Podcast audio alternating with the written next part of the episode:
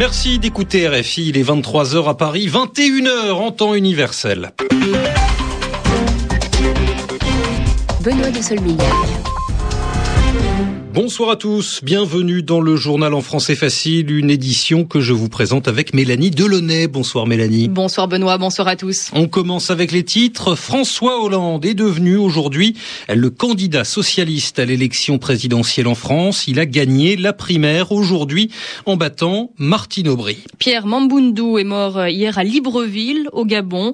Il était un opposant historique de la famille Bongo. Il avait 65 ans. Et nous parlerons aussi de sport avec la victoire de la Nouvelle-Zélande contre l'Australie à la Coupe du Monde de rugby. La Nouvelle-Zélande ira donc en finale contre l'équipe de France dimanche prochain. Le journal en français facile. En France, François Hollande sera le candidat socialiste à l'élection présidentielle de 2012. Il a gagné aujourd'hui le second tour de la primaire. Il a remporté plus de 56% des voix contre Martine Aubry.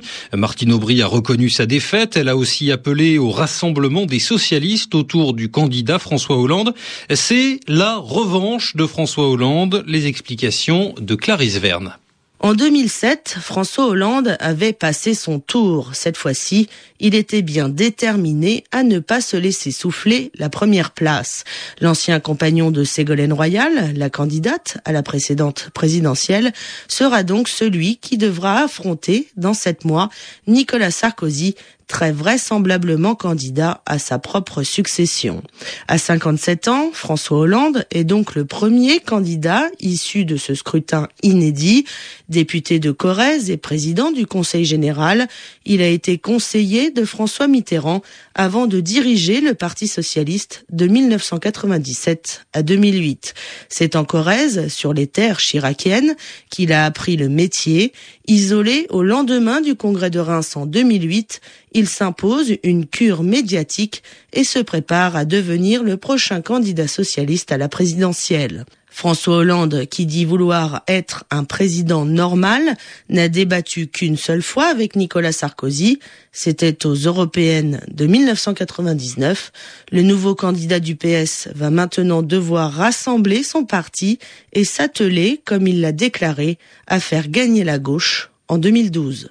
Au Proche-Orient, l'échange de prisonniers palestiniens contre le soldat franco-israélien Gilad Shalit aura lieu dans deux jours et la bande de Gaza va faire la fête pour accueillir le retour de ses détenus. Ce territoire palestinien est dominé par le mouvement islamiste Hamas. Notre envoyé spécial Moussine Naïmi a rencontré le porte-parole du Hamas. Il s'appelle Fauzi Baroum et il explique pourquoi cet échange réussit aujourd'hui. Ce que Netanyahou a fait en cinq ans, il aurait pu le faire en cinq jours après l'enlèvement de Shalit. Nos demandes sont toutes les mêmes que celles que nous avions formulées à l'époque. Netanyahou et le gouvernement israélien ont parié sur la chute du Hamas, sur la faillite du Hamas ou encore sur les pressions égyptiennes sur le Hamas pour influer sur la politique de Gaza. Mais aujourd'hui, ils ont compris que leur stratégie était vouée à l'échec et nous, nos demandes n'ont pas changé. Le Hamas a recours aux enlèvements car la diplomatie internationale n'a pas réussi à faire libérer un seul prisonnier. L'autorité palestinienne, en 20 ans de négociations, n'a pas réussi à faire libérer un seul prisonnier. Aujourd'hui, il reste 5000 prisonniers dans les geôles israéliennes. Il faut que le monde s'attelle à les faire libérer afin d'éviter qu'une faction armée n'ait recours aux enlèvements et à ce genre d'échanges. Le porte-parole du Hamas interrogé par Moussine Naïmi. Au Gabon, l'opposant Pierre Mamboundou est mort hier à Libreville. Il avait 65 ans. Toute sa vie, il s'est opposé au pouvoir de la famille Bongo. Il s'est présenté trois fois à l'élection présidentielle dans le pays, en 1998 et en 2005, contre Omar Bongo, et en 2009 contre son fils Ali Bongo. À chaque fois, il a annoncé qu'il avait gagné l'élection et accusé le pouvoir de tricher. Pierre Mamboundou n'aura jamais participé à un gouvernement.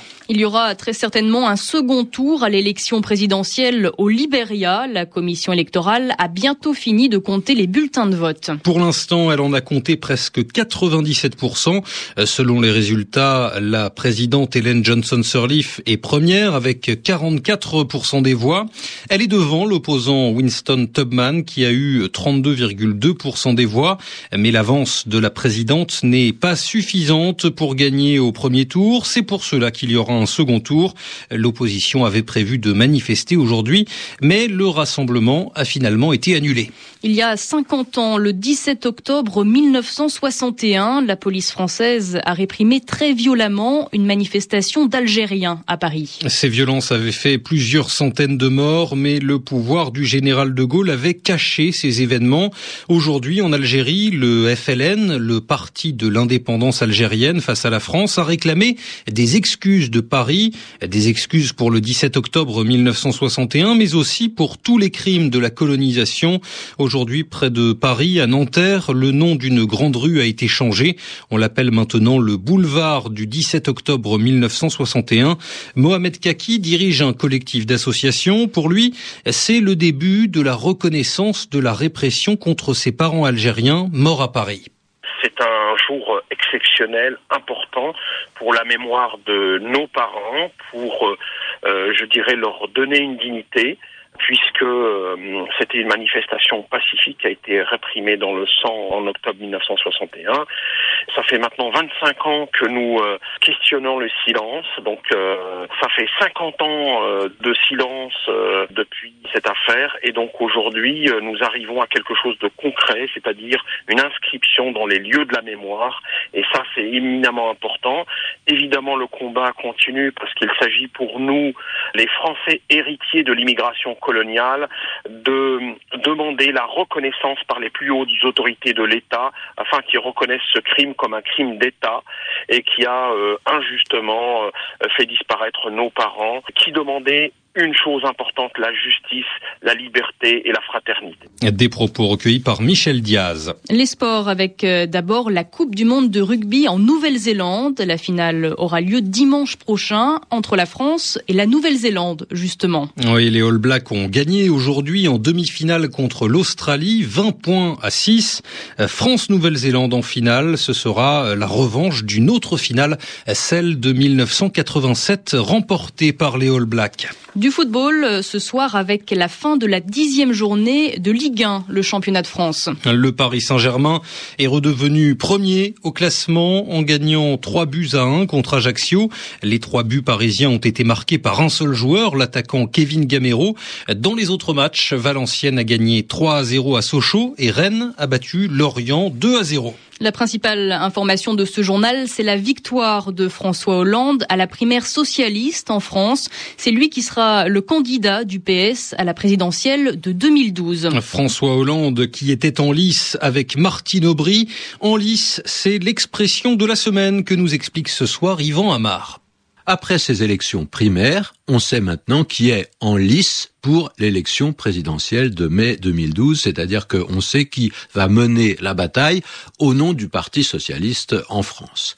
On sait qui est en lice. Voilà une expression qu'on a beaucoup entendue, ce qui fait qu'une auditrice de RFI, Aminata Ba, nous écrit depuis Dakar pour nous demander le sens précis de cette euh, expression être en lice. Alors, lice, c'est un vieux mot, ça s'écrit L-I-C-E. C'est un vieux mot qui nous vient du Moyen Âge, qu'on employait à propos des tournois. Et ça désigne d'abord un espace, un espace fermé, clos, celui dans lequel avaient lieu ces combats, celui dans lequel on allait affronter son adversaire. Alors on dit aussi descendre dans l'arène, ça a un petit peu le même sens puisque l'arène désignait aussi au départ arena, en latin ça veut dire le sable, et l'arène c'était l'endroit recouvert de où avaient lieu des combats ou parfois des courses de chevaux. Alors, on dit être en lice pour dire qu'on est prévu pour aller au combat.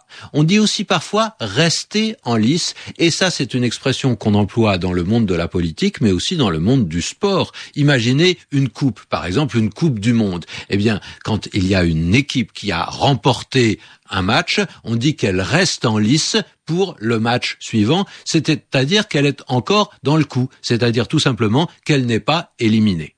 Merci Yvan Amar et c'est la fin du journal en français facile. Merci à vous Mélanie. Merci Benoît. À bientôt. Il est 23h10 à Paris, 21h10 en temps universel. Le journal en français facile, vous pouvez le retrouver sur internet euh, pour une version écrite rfi.fr.